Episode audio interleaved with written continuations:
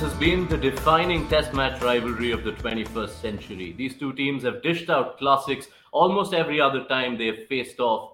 The latest chapter comes with the added layers of context. India seeking to make the World Test Championship final. Australia striving to do what no visiting team has managed to do in over a decade win a test series in India. The Border Gavaskar Trophy 2023 is just a couple of days away. It's a big occasion, and we knew we have to roll out the big guns for this one. So it gives us great pleasure on ESPNcricinfo to be welcoming back two longtime friends. Ian Chappell and Sanjay Manjrekar need absolutely no introduction, so I'm not going to waste any time over there. Gentlemen, thank you so much for your company. You have set up several India Australia classics in the past for us. I'm looking ahead to this next hour of conversation, building ahead to this series. I'm going to give you first strike, Chappelli you wouldn't have thought there'd be uh, Australian captains ever saying that a Test series win anywhere would be bigger than the Ashes, but that's what Pat Cummins is saying. That's what Steven Smith is saying. Uh, do you agree with that sentiment, given everything that's happened in the last couple of decades between India and Australia? Well, I mean, if you're asking me about a Test series, I just thought that every series was important. Um, so obviously that meant that uh, if we were playing India, it was very important. Um, obviously there was the great rivalry um, uh, because of the history between Australia and England. But uh, I, I, just thought that if you were playing a test match, you had to try and win it. If you were playing a test series, you had to try and win it. So all wins were important. So I must say it's a bit of a surprise to me to hear uh, an Australian captain say this could well be the most important uh, series of the lot. Sanjay, uh, good to see you here. Uh, the last three installments, in particular, of the Border Gavaskar Trophy have been absolute blockbusters. Uh, before we start looking ahead, let's jog back a bit. What do you are the are the memories that resonate the most from the last few editions of the Border Gavaskar Trophy? Uh, thank you for having me, and great to be with Chappelli again after a long time. Uh, and just a quick correction in the introduction that you made earlier. There's just one big gun that you have as a guest. I'm just a Indian rep uh, who's followed Indian cricket with a lot of uh, interest. So, so when I look back at India's performance against Australia, especially in Australia, I mean, after 47 years, I think it was that India won a series, uh, the one before the last uh, visit. What resonates with me from that series was Pujara getting 300s. So India's batting finally, you know, stood up in Australia got enough runs for their bowlers to do the job. Indian bowling away from India has got more potent. And the last series has to be Rishabh Pant, the way he won that test in Brisbane. So that uh, is something that stayed with me. But this is a completely different contest. When any team comes to India, uh, it just becomes a, a very different kind of uh, a series where you start off you know, almost on a default setting, believing that India should dominate. The start of any India Australia series, uh, pitch talk dominates a lot of the discourse. It's happening this time as well. Uh, but uh, Chappelli, we saw you dismiss it in a way very few can, or very few at least choose to. So I'm not going to go down that route. Instead, I'm going to ask you if you look at the way India have dominated at home in particular, just two losses in the last 42 tests they've played over a decade. And it's not always been about the pitch. There have been very different conditions. So, what to you stands out about this last decade of India dominating tests at home? Well, I think that's one of the first things you've got to do as an opposing player is to forget about the pitch because, in essence, it's the same pitch for both sides. So, you know, I mean, I'm talking a long time ago when I went to India, but my feeling was that we had a chance because I knew we had some players who could play spin, and I thought to myself, we're a chance to get 300 most of the time in India, and if we could get 300, I felt with our bowling attack uh, that we always had a chance of winning. So I think that's what the Australian team has got to do. It, whatever the pitch is, that's what you've got to play on, and that's what you've got to find a way to make runs on. So my feelings, without knowing what the pitches are going to be like, um, I, I'd be if I was Pat Cummins, I'd be saying to the side, if we can get 350 and if we can score those runs reasonably quickly, then we're giving our bowlers longer than long, as long as possible to take the 20 wickets. And that's the most important thing in Test cricket. It, it's one of it's probably one of the toughest, if not the toughest, things to do in Test cricket to take the 20 wickets, but it's also very enjoyable. So Australia have have got a feel. I mean, unfortunately, they've got um, they've got a couple of injuries to their pace attack. But if they've got a full pace attack and they've got line, that's a very good attack. And that's the sort of attack you can say if we get 350 reasonably quickly, we'll win more than we lose. Now, who Australia come up with in the first test with two quickies out, that's uh, that's a bit of a lottery.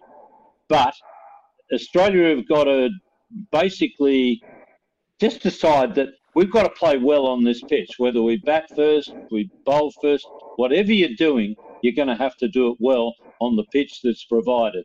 Forget what you think the pitch might be. Uh, forget all those things. Just play on the pitch that is presented. Sanjay, do you want to warrant a guess as to what sort of surfaces we can expect to see through these four tests? Uh, it's a different team management now, and my uh, you know experience as a player and now as somebody who watches Indian cricket very closely is that uh, uh, the team management has some kind of a role to play in the kind of pitches that you get. It's something that's uh, uh not out there. It's not part of the protocol, but that happens. When I played in the 90s with Azharuddin and Wadekar as the team management, the guys, uh, you know, coach and captain, we had certain kind of pitches under Ravi and uh, Virat also, we had rank turners. I think that is a pretty accurate description of a pitch that they were not just a typical Indian turning pitches, they were turning from day one. And I completely agree with Chappelli. It's the same for both sides. So I, I really, uh, you know, when people complain about uh, whatever, whether it's the, uh, you know, the pitch or uh, sometime when there's a new factor that comes in over a day night test match, it's the same for both sides. Everybody gets a fair share of it. So my, uh, you know, that is the first point of interest for me. This is a new team management, Rohit Sharma and Rahul Dravid, and whether uh, they have any influence on the kind of conditions that we get. But considering that there's so much build up and there is so much of anticipation, and because there is so much respect for the Australian side, uh, India have always sort of gone into wanting or desiring pitches that turn from day one. That just makes their job a little easier. So my guess uh, is I'm not very confident about it because of the new team management. If it was Virat and Ravi, I would have said definitely, you know, pitches that will turn from the first session. Uh, with this management, I'm not so sure. But if I have to make a guess, I think let's, uh, you know, brace ourselves for pitches that will turn from day one it can go either way. One of the more turning surfaces from the last time Australia were in India was, of course, in that first test in Pune, and we know how that ended. It was Australia who did all the domination. O'Keefe running through India and Australia winning by 300 plus runs. Right. Let's let's now build ahead to this series. Uh, we'll we'll get uh, to the more specifics about the first test a little later in the conversation, but let's we've identified some of the broader themes. There is no broader theme when a visiting come visiting team is in India than how their batters will tackle India's spinners, will tackle the threat of the surfaces. Chappelli, you've laid out the, the sort of template score runs, score it quick, give your bowlers the time. It's something Australia managed to do with a lot of ease in tests at home. But on the field in India, how easy or not is it going to be for Australia to actually do that as a batting unit? Well, I think that's one of the big questions. And it's been interesting to read in Australia some I mean, I don't worry too much about the media because a lot of them wouldn't know what they're talking about. But there have been some ex players who have said that Australia are favourites. Well, I think that's a pretty silly thing to say. Uh, if you're in India with that with that good, very good side, and that's even bearing in mind that Rishabh Pant won't be there, I think it's very hard to do anything other than stay well, India will be start favourites. That doesn't mean they're going to win the series, but they should start favourites. So What's going to be interesting to me is to see how the Australian players, batsmen in particular, play in India. Now, they build up some very good reputations in Australia, and there's some good, very good players in Australia. But batting in Australia is a lot different to batting in India. And there's only one player, and that's Steven Smith, who has uh, built a very good record on his play in India. So he's established himself. I think um, you you've got to go to a place even like India. You've got to go playing the way you play, and and that's one thing that you discover pretty early on. Be yourself. So I think they've got to be themselves. It's no good somebody saying, oh, "I'm going to start suddenly going to start using my feet." Uh, coming down the track or going back quickly to the spinners if that's not what you normally do because you'll get into huge trouble in India. So I'm going to be very interested to see how uh, the rest of the players, other than Steve Smith, who is a good player of spin bowling, I'm going to be interested to see how the rest of them play in India. And, and those that try and play a different game to what they normally play, you, you've got to make some adjustments, sure, but don't try and change your way of playing because if you do that, I think you'll get into huge trouble. The reference point is England. I mean, the way England succeeded in Pakistan on what were flat tracks, scoring those runs, that volume of runs as quickly, and then thereby giving their bowlers the time to get the 20 wickets. Do you think this Australian batting unit has it in them to go about uh, batting that way against India if they were, say, batting first? The big uh, difference between uh, pitches in Pakistan and India is obviously the turn and the difficulty factor for visiting teams to come and basically survive uh, the history of all touring teams coming to India and playing on our pitches that they've just struggled to survive. Forget about you know scoring quick, quickly and getting runs on the board. So that is the basic difference. Even when Pakistan played a lot of cricket in UAE, uh, the pitches allowed the foreign teams to come in and play the kind of you know at least get some runs on the board.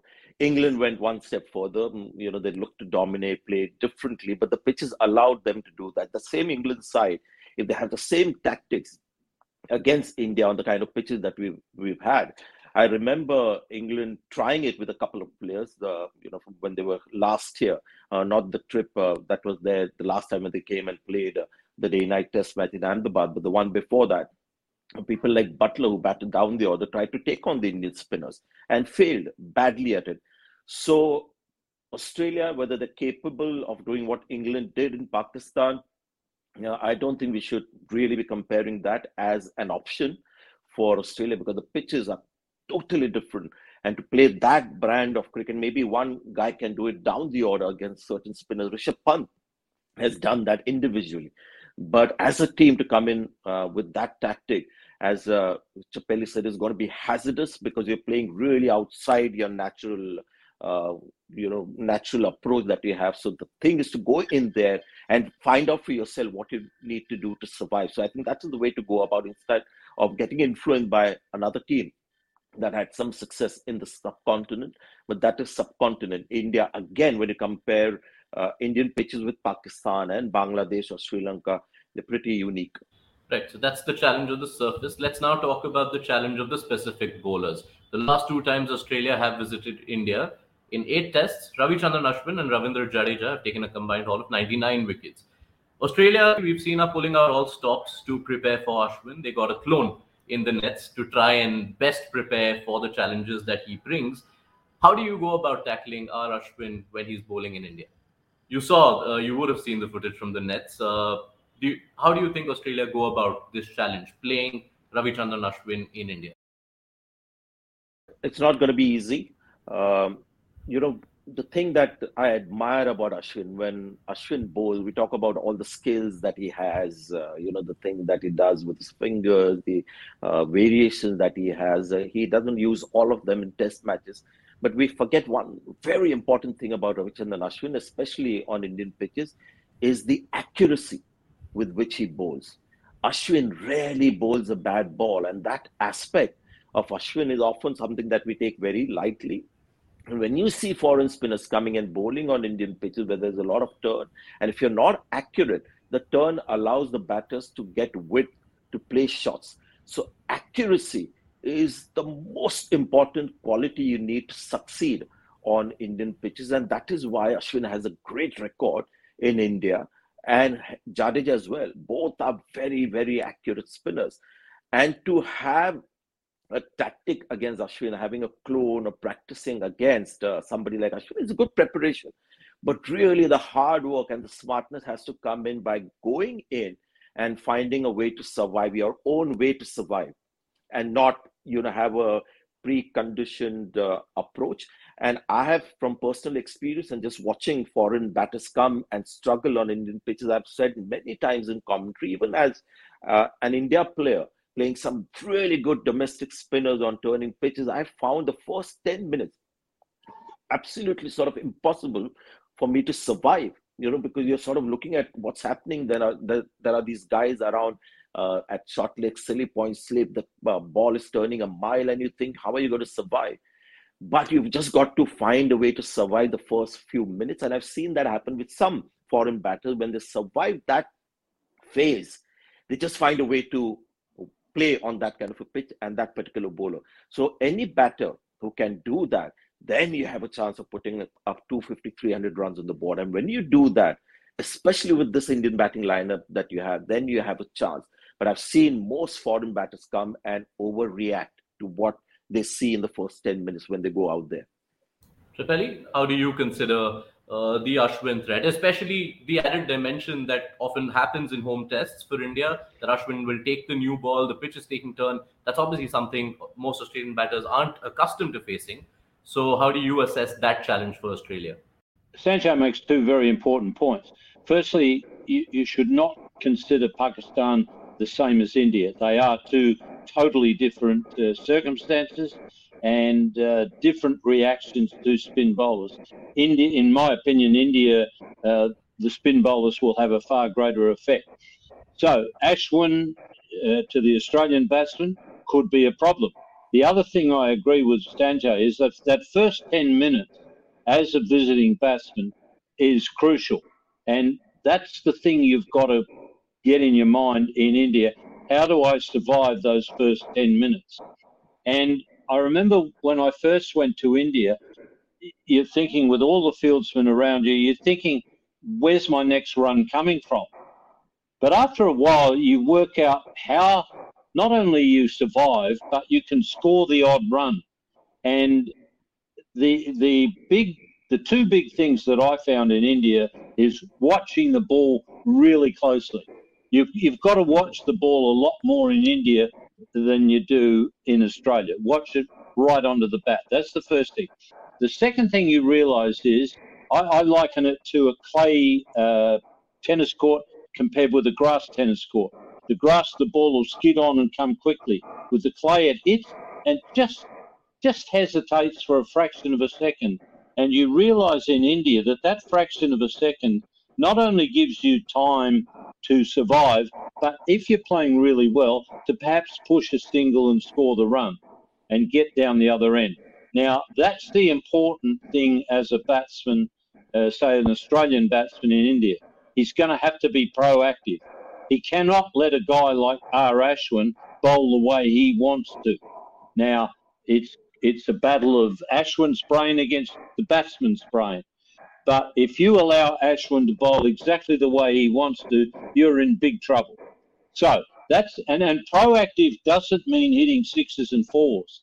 In fact, in a lot of ways, it's more frustrating if you're just getting a single and getting down the other end because then the bowler's not bowling to you. Whereas if you think about it, you hit a six or a four, who's he bowling to? Same batsman. So that's what the Australian batsmen have got to do, not just with Ashwin, but uh, all the Indian bowlers. They've got to be proactive, but they've got to be sensibly proactive, and they've got to keep the scoreboard ticking over.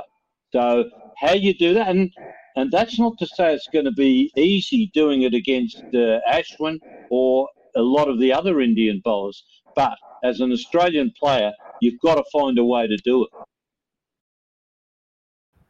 And if they do get past Ashwin, of course, Sanjay, there is Ravindra Jadeja, who incidentally was actually the leading wicket taker the last time Australia played a test series in India. Uh, he's obviously coming back from a long layoff. Uh, it's been July was the last time he played a test. He did test his knee out in a Ranji game, got wickets as well.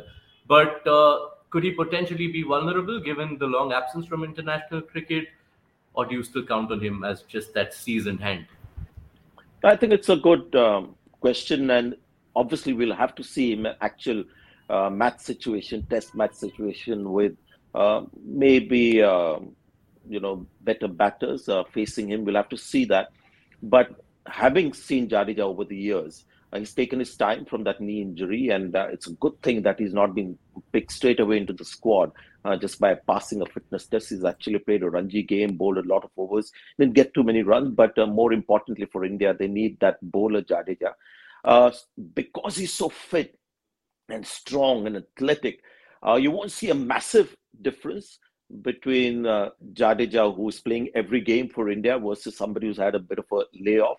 So I expect him uh, to be still the force that he has been. Maybe it'll take a little longer to get into his stride. Uh, but um, yeah, uh, you know, it is something that again we'll have to see with interest whether anything's changed at all with Jadeja the bowler. But uh, then they've got Akshar Patel as well, who's proved to be as good as Jadeja when he's played in test matches on the kind of pitches that we have. In fact, he outbowled Ashwin with regards to number of wickets in that series against England. So India is pretty secure on that front. Chappelli, uh, what have you made of Akshar Patel uh, in his test career so far? Uh, well, it's very difficult because I saw a lot of him against England, and I would have to say that what I saw of England's batting, it's the worst I've ever seen spin bowling play. And I've said this about English cricket a lot. I, I don't say it now because I think they're well captained. But in the past, I've said about England if you want to work out how to play in international cricket, watch what England do, do exactly the opposite, and you'll be on the right track.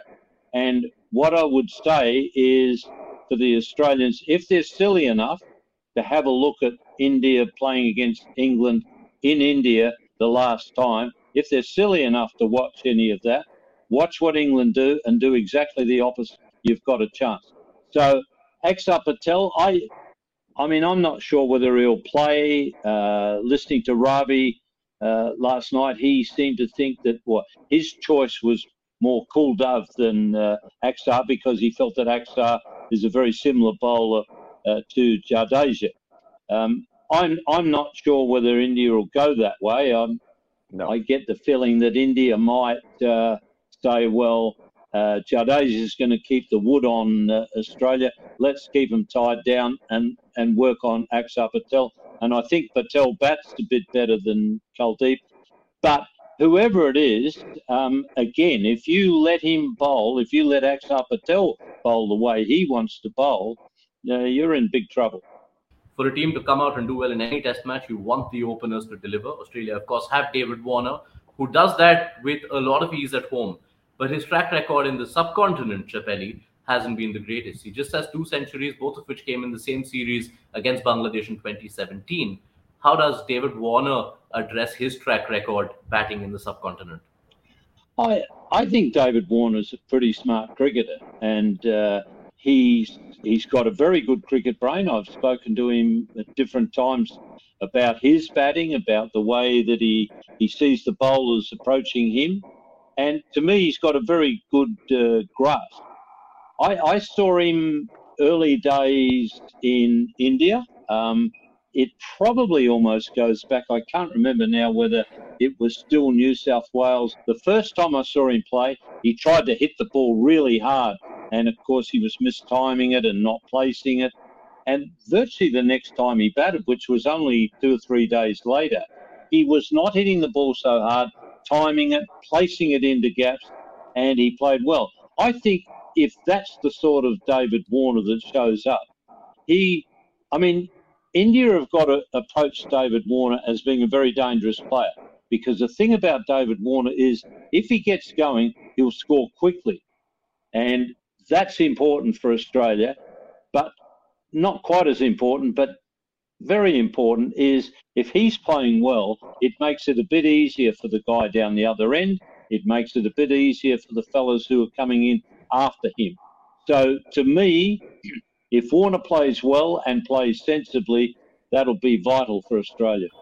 David Warner's number one, of course, uh, but uh, Steven Smith follows a little later. And Sanjay, what he did the last time Australia were here was has to rank among the all-time great performances by a visiting batter, especially if you look at the 21st century. Uh, he's obviously been through so much in the years since that 2017 Border Gavaskar Trophy. Been back among the runs. He was the reason Australia came as close as they did last time Do you expect the same to uh, unfold this time as well, Sanjay? Five, six years is a long time. And you, we mentioned that test match in Pune where Australia had a great start, uh, Keefe getting all those wickets. But uh, that innings of Steve Smith in that particular test match cannot be, you know, forgotten. I regard that as uh, one of the two best innings that I've seen in the last, uh, in the modern era from a foreign player, overseas batter. Steve Smith's 100 on a landmine in uh, in Pune, and Kevin Pietersen at the Wankhede Stadium in that 200, uh, 2013 series. So those were the two great innings that I saw on Indian pitches.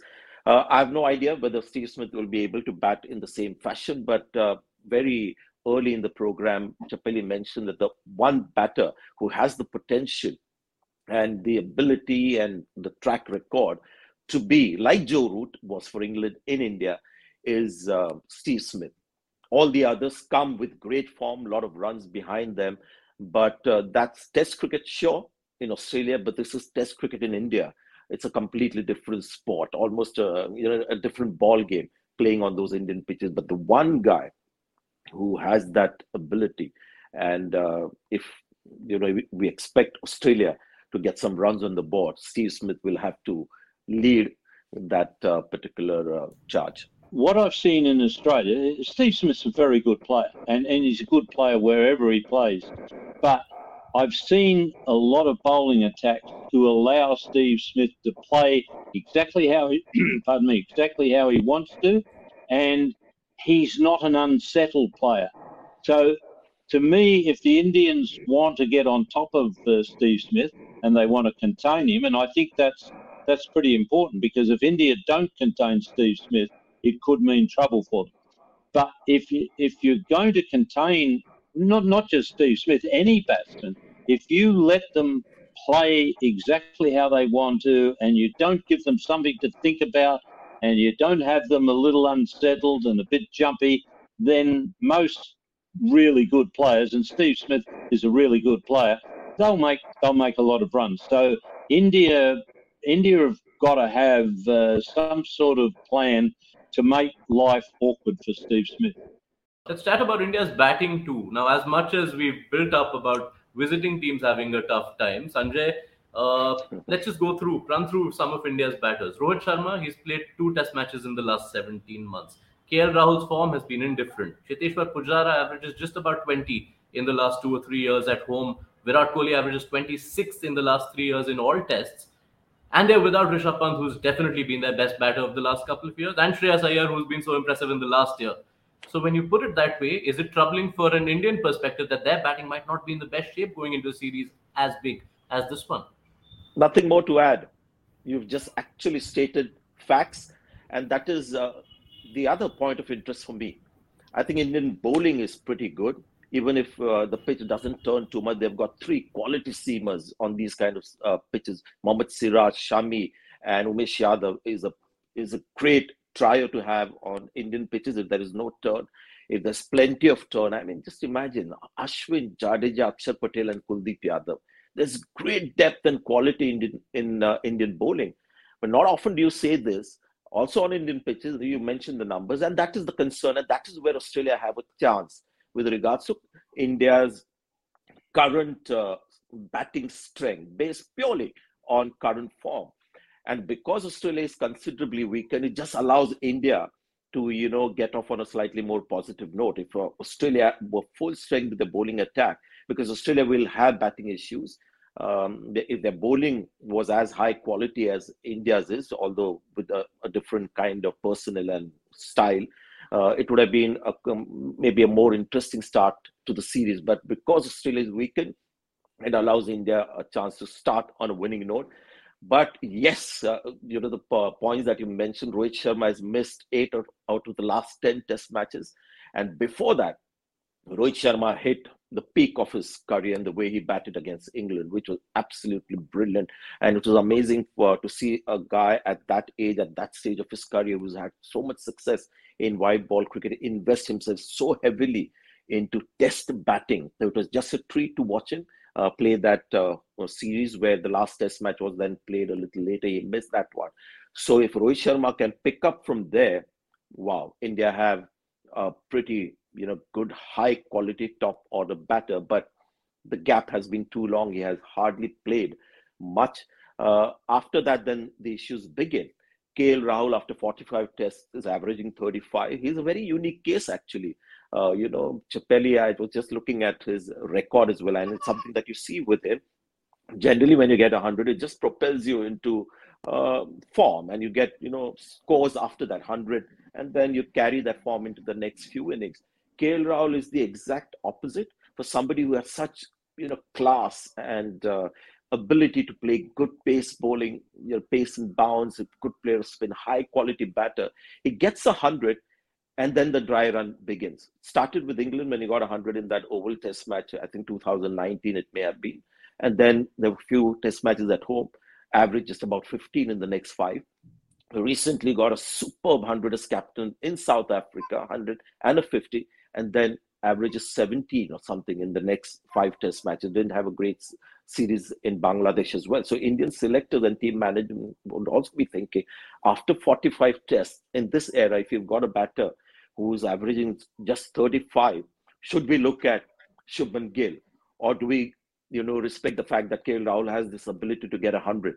And maybe that would be the thing they would do. But Pujara, that he's made a comeback.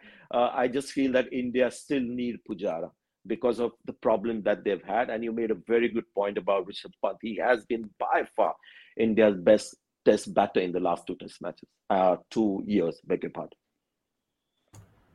In these last couple of years, what's also happened, uh, for India is that while they've had issues with either the form or the fitness of them or established testers, the middle order has has driven the runs. Pant, we don't need to mention.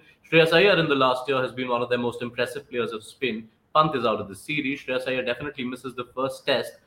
And you have an uncapped option who has dominated white ball cricket like anything in the last year in Surya Kumar Yadav.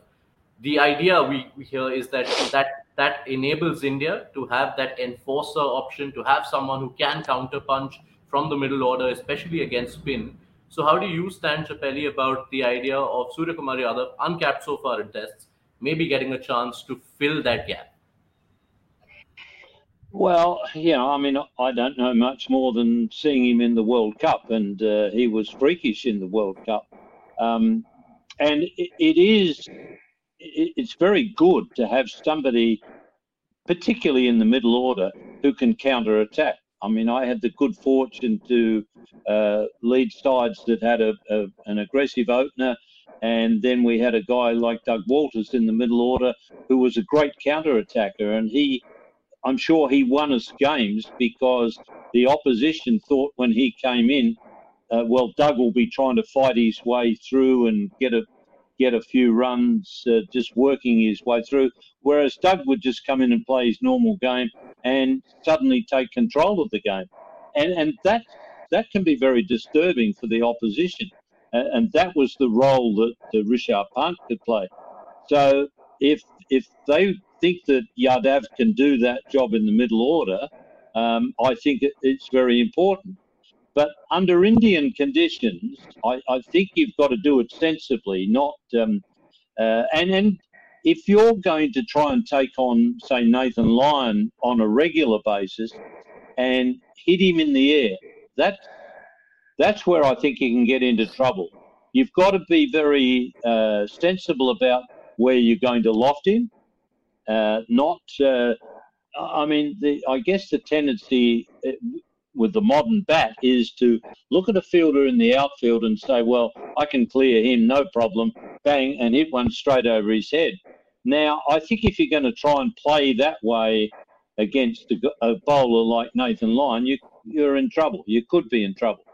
So, if if he if they feel that they need a counter attacker, and I'm I'm all for a counter attacker, uh, but I think he's got to do it sensibly. And the the things that I saw him do in the in the World Cup, admittedly, it's a it's a T20 game, and you do play a lot differently in T20. But he did appear to me to be the sort of player who had a good head on his shoulders.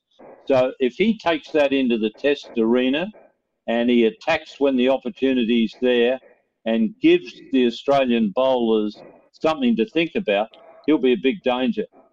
Uh, the fact is, I think Surya will play the first test uh, because Shreyas Iyer is not available. So there's a spot at number five for Surya. Uh, so I think he will play with Bharat at uh, number six, uh, a keeper. Uh, that's the likely playing 11.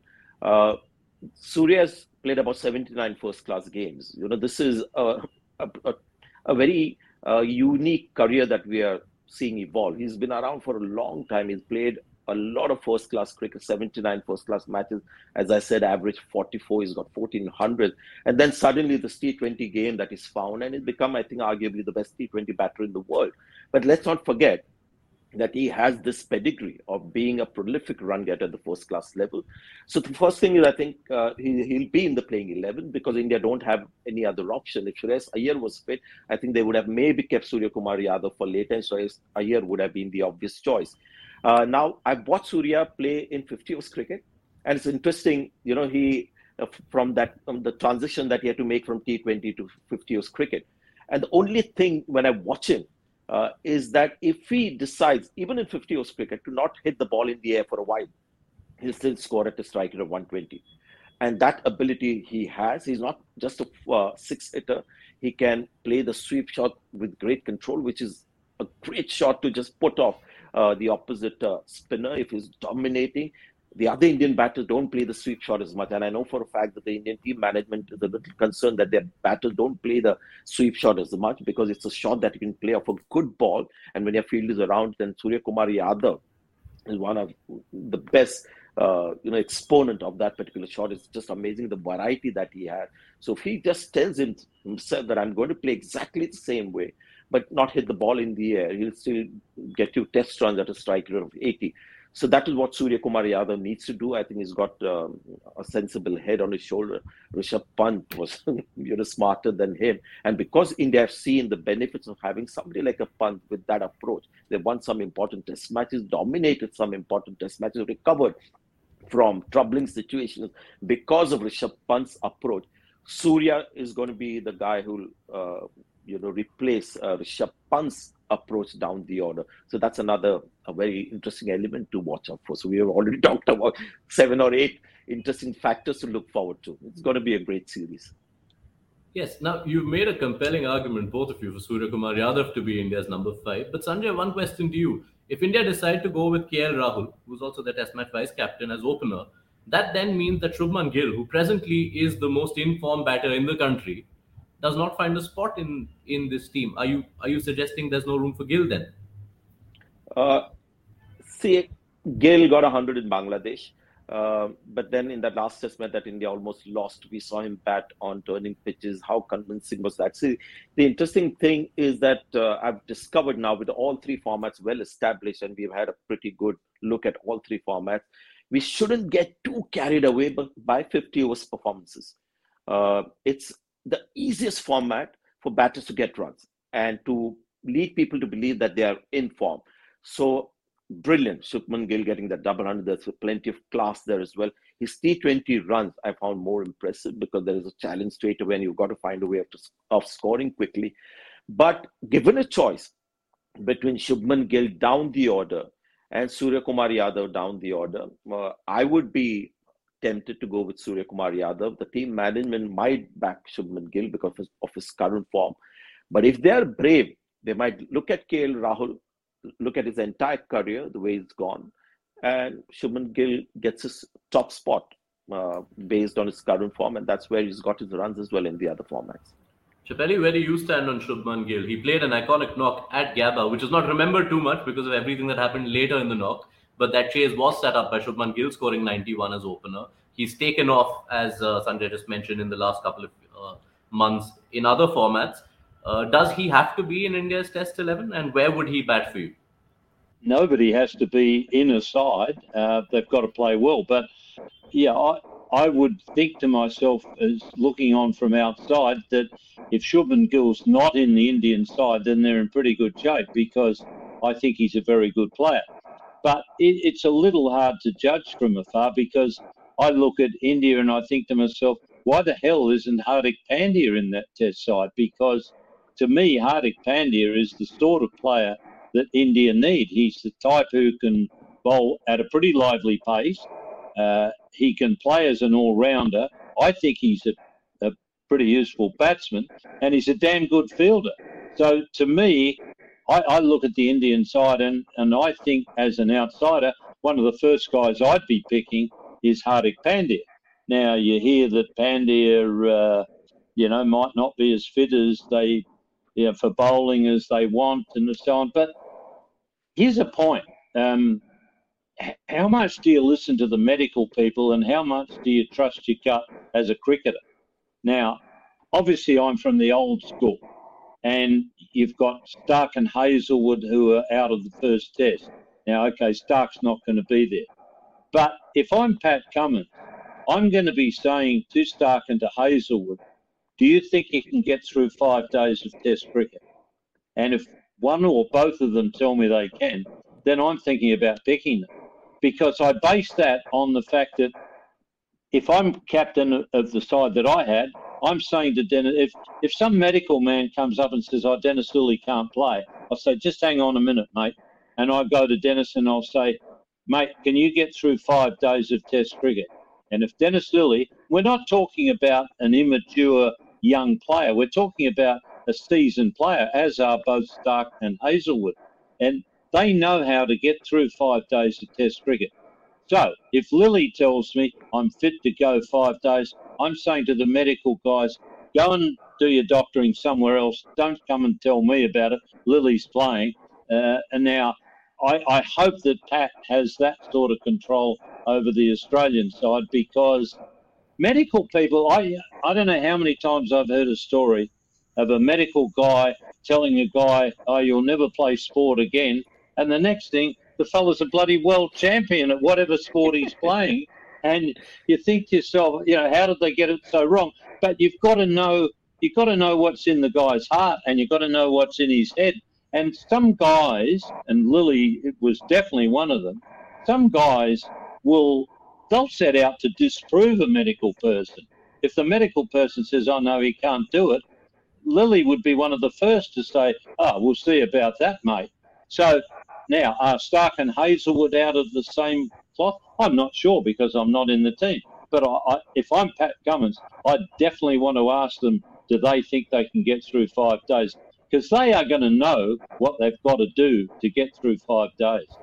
Yes, those fitness concerns to Starc and Hazlewood, of course, represent a selection dilemma of sorts uh, for Australia in picking their bowling attack. I'll come to that in just a bit, but I do need to address one Indian batting point. Sanjay, I'll bring this to you.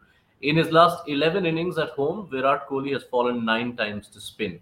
Some of them were grubbers, some of them were unfortunate dismissals, but nine dismissals out of 11 uh, Nathan Lyon has got him out four times in nine innings when he's bowled to him in India.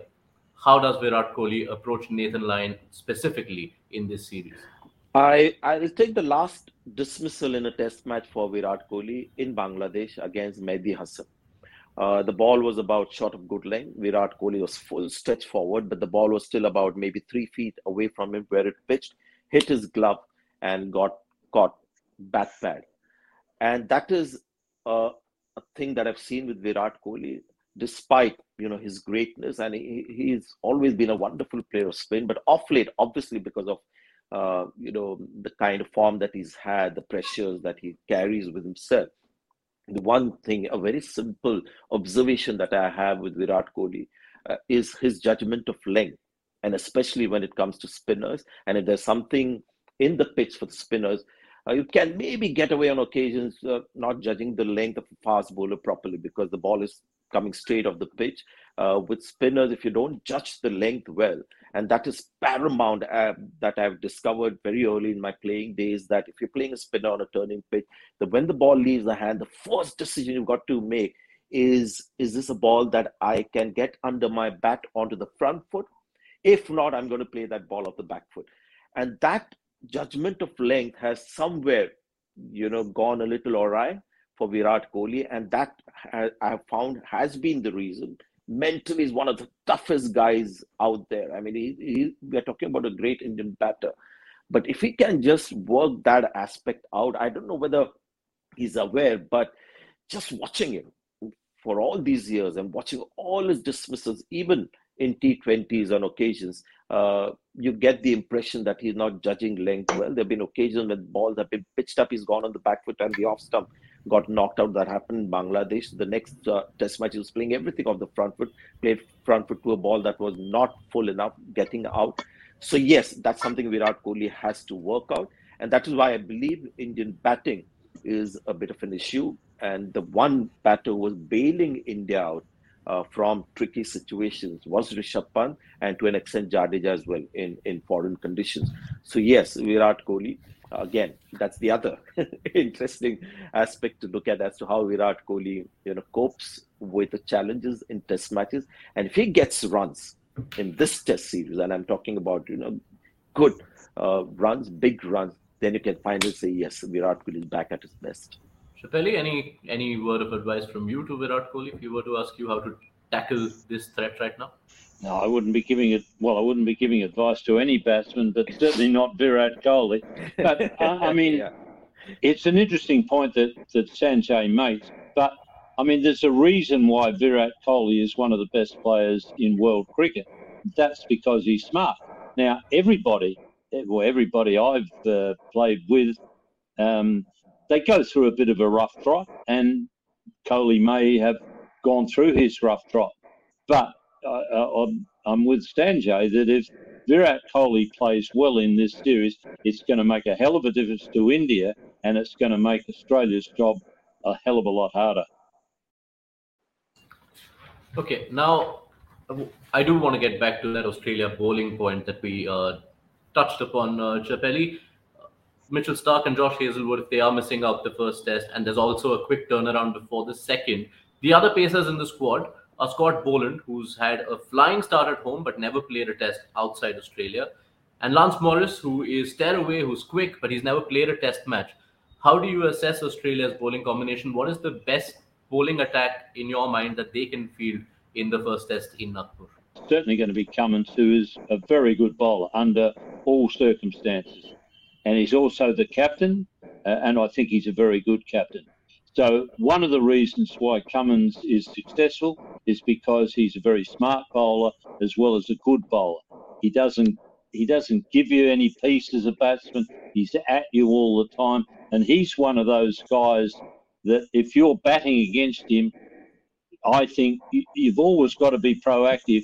But if you can get a single off Pat Cummins and get down the other end, that's not a bad place to be. Um, now, Australia Australia had a perfect opportunity to play Lance Morris in Adelaide. It was a day-night test match. There were two injuries in the Australian side. They were playing the West Indies, who just batted terribly. And see, here's the thing about a bowler. So he had Lance Morris has a reputation for being very quick, and he gets uh, Sheffield Shield players jumping around. That's terrific. You always want a bowler who can make fellas hop around. But you've got to find out if that guy can do it at the highest level. So why the hell didn't Australia play Lance Morris in Adelaide to find out if he could get batsmen hopping around at the highest level? So if you're not going to play him in Adelaide, where there would have been a bit of bounce, there'd been a bit of pace, and he was up against a very ordinary batting lineup, if you're not going to play him there, are they going to play him in India? It would be a hell of a shock to me if they did. They, I think they'll go with uh, Scott Boland. Now, Scott Boland is a, is a very accurate bowler, but he's, I, I would say, he's a classic example of a batsman. If you are silly enough to allow Scott Boland to bowl at you all the time the way he wants to, then you'll get into trouble and you'll deserve to get into trouble. But you the thing you know about Scott Boland is he's going to be accurate, so you've got a pretty fair idea where the ball's going to be, and you've got to have an idea of where you're going to get the ball into a gap and get some runs. So uh, the Australian pace attack, uh, it'll be very good with Cummins. Scott Boland will do a tidy job, but can he get really good players out on Indian pitches? Well, we're about to find out. Now, Green, if Green's not able to bowl, that gives Australia a headache. Um, then they've got to decide whether they go with a third quickie. Now, as I said, that that would be Lance Morris for the first test. I don't. If you don't play him in Adelaide, I don't see how they're going to play him in Nagpur. So that means they're probably going to have to pick another spinner. Now, the greatest load of bollocks I've ever heard is that you must have a combination of a right armour, as in Nathan Lyon, and a left armour, and in this case, it's Australia's uh, Ashton Agar. That's bollocks. You pick the best bowlers. Now, Ashton Agar has got an average of 40 odd in first class cricket. So you're telling me a guy who averages 40 in first class cricket, you're suddenly going to pick him in Test cricket? Um, I, I, just don't understand that. I haven't seen, I virtually haven't seen Murphy at all. I, you hear things about him, but again, it's against Shield players. There's rarely any Test players there. Hard to tell. But the question I would have is, you played Swepson all the time in Pakistan. And as Sanjay rightly said, the pitches are a hell of a lot different in Pakistan to what they are in India. But Swepson was good enough to play in uh, Pakistan, but suddenly you're not going to pick him in India. Um, all I'd say is that Australia, if they decide to go with two spinners, pick the two best bowlers. Don't say, oh, we've got to have this left and right combination purely because it's left and right. I, to me, that's rubbish. You pick the best bowlers. I'd been told, uh, Chappelli, that uh, the best part of doing shows with Ian Chappell is that you don't have to think too much about follow ups as an anchor because everything gets covered. So thank you. You've covered the Australia side as uh, as comprehensively as we'd have wanted. I will ask you for what you think will be the actual 11, but I'll give you a minute or two to think about that. I'll first go to Sanjay with the India 11. Sanjay, we've discussed all the factors whether Surya, whether Gill, whether Rahul, should it be Kuldeep or Akshar? What's the combination? I'm sure you have it jotted down. So, Sanjay, take it away with India's playing 11 according to you for Nagpur. Right. So, Rohit Sharma obviously opens. Uh, now, Rahul slash Gill, it will be a brave call for India to leave out somebody like KL Rahul. But I say that if you want to leave him out, it should be based on the entire career uh, that KL Rahul has, and also current form, and with Shubman Gill, you know, uh, doing the kind of wonders that he's done, and just the way he bats, uh, it will be very difficult for them to leave him out. So I don't know how they're going to go there with the opening. So I've got Rohit Sharma and uh, Rahul slash Gill. Uh, Pujara, I still feel is needed uh, when India's batting becomes, uh, you know, with the next generation coming in and establishing themselves, then you might think of leaving Pujara out. I saw him in Bangladesh. I saw him in that one of Test match in England. Two, India still need the services of Pujara, which is uh, uh in a way disheartening that uh, you know the Indian batting is still not evolving the way their bowling is. Virat Kohli at number four uh, as I said before, Surya Kumar Yadav with his ability to play the sweep short turning pitches to be expected. I'd rather have uh, Surya at five than Shubman Gill at five. So if Shubman Gill is in my playing 11, he opens. And then Bharat as a keeper, can't go with Ishan Kishan because keeping is a little more important in test matches as opposed to white ball. Uh, Jadeja at number seven, Ashwin uh, at number eight. And then I've got three seamers, Umesh Yadav, Siraj, and Shami, assuming that it's not uh, a pitch where you won't need the third seamer. India have gone on occasions with just two seamers. Uh, if that's the case, then I'll go more with Akshar Patel than Kuldeep Yadav because if you have a turning pitch in India, you just want, you know, you don't look for uh, uh, exotic spinners. You just want guys who will bowl quickly on a particular uh, spot on turning pitches. And if it's a rank turner, I also believe that two spinners are enough. And India have proven that with Ashwin and Jadeja over the years. They've played Jayant Yadav, Kuldeep Yadav on occasion, but they've been grossly underbowled. So two spinners are enough.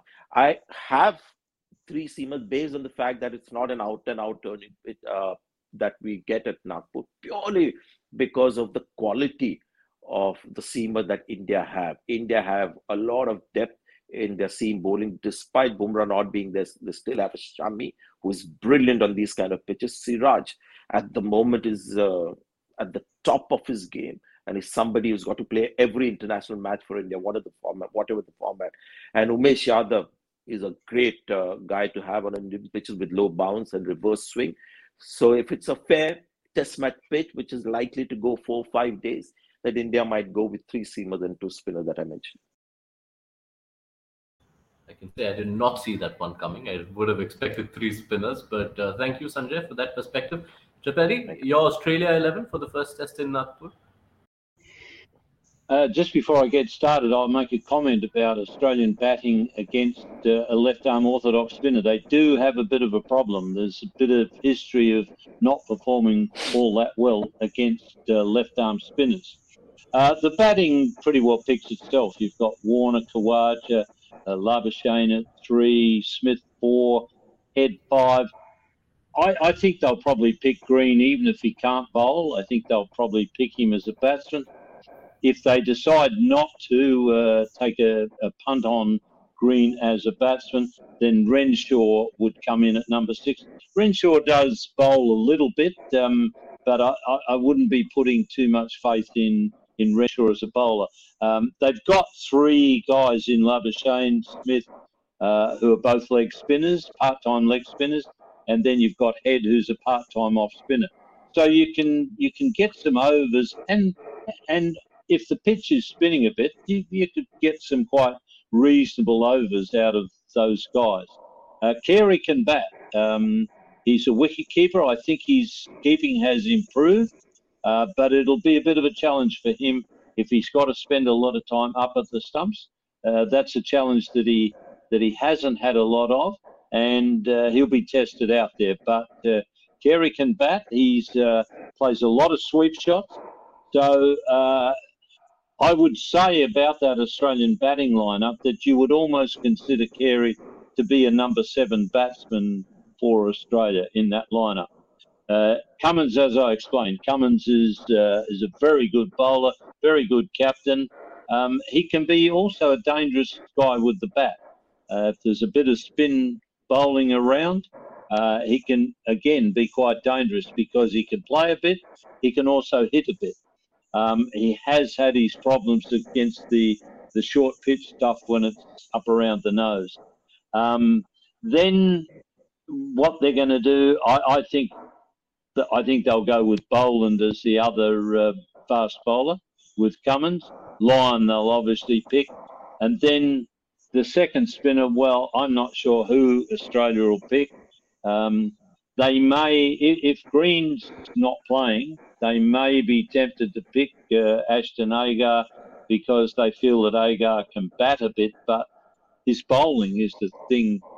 To me, you've got to get your runs from the from the guys who have picked the bat, and you've got to get your wickets from the blokes who have picked the bowl. So I, am not sure because I haven't seen much of Murphy.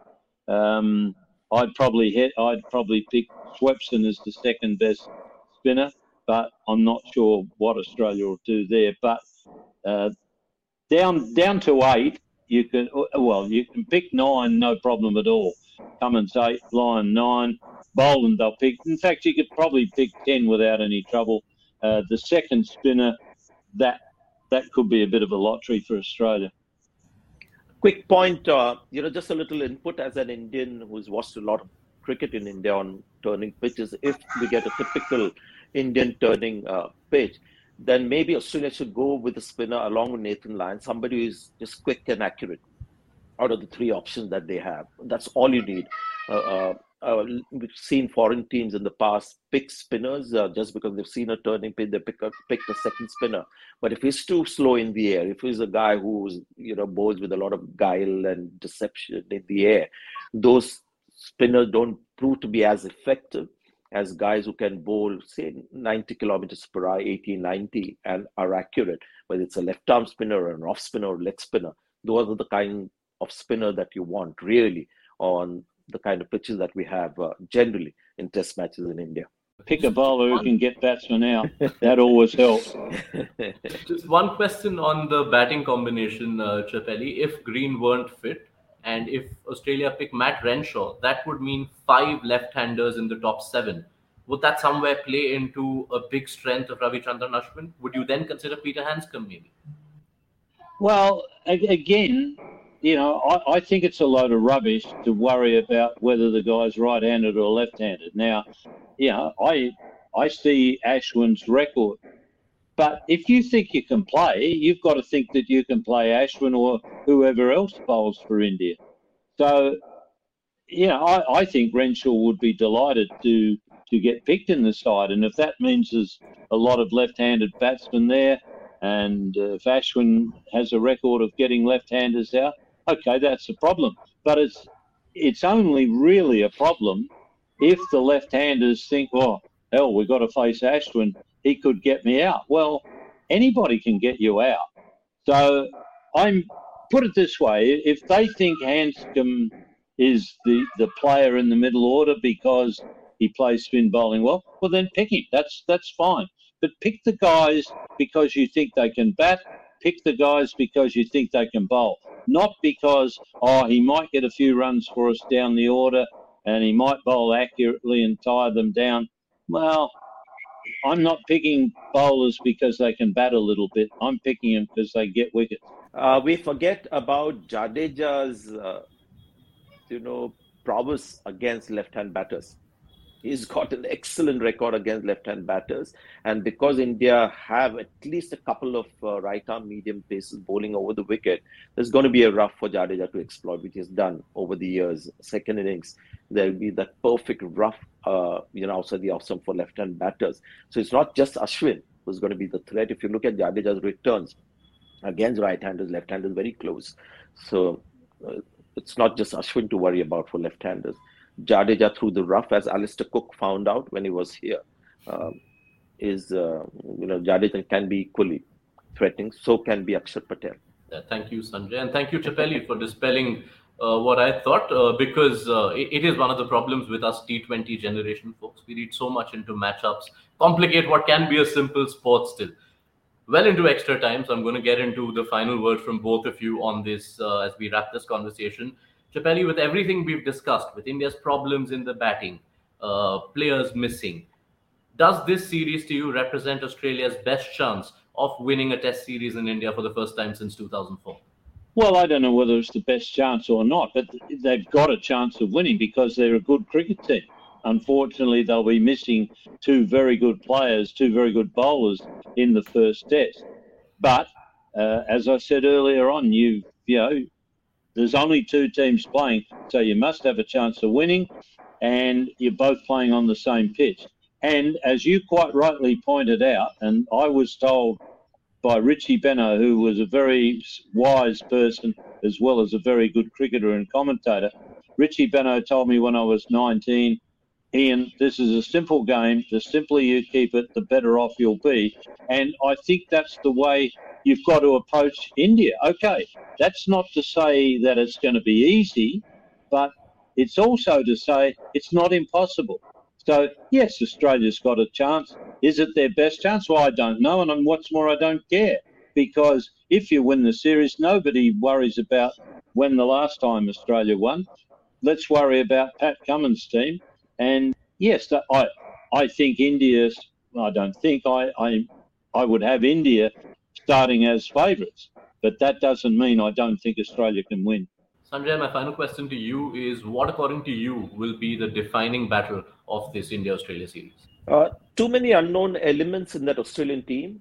So it's not, uh, yeah, it's uh, something we will get to learn about all these batters who've got runs under the belt, barring Steve Smith. Nobody uh, is some, uh, you know, that we've seen in India. So uh, if they bat well and are able to show the form that they showed in elsewhere in the world, then you know Australia becomes a formidable team.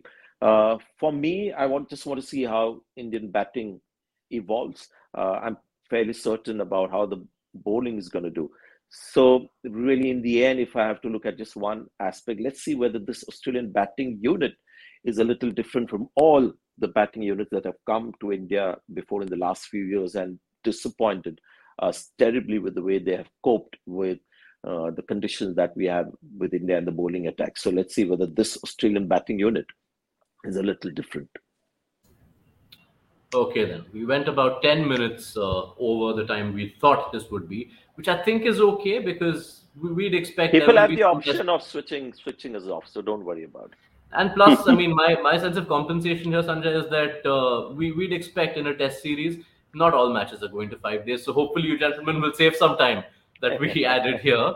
Uh, but thank you so much. I extend uh, the the deepest gratitude for on behalf of the entire team here for your company. Thank you. Your time and thoughts are always valued. Sanjay, Ian, thank you so much.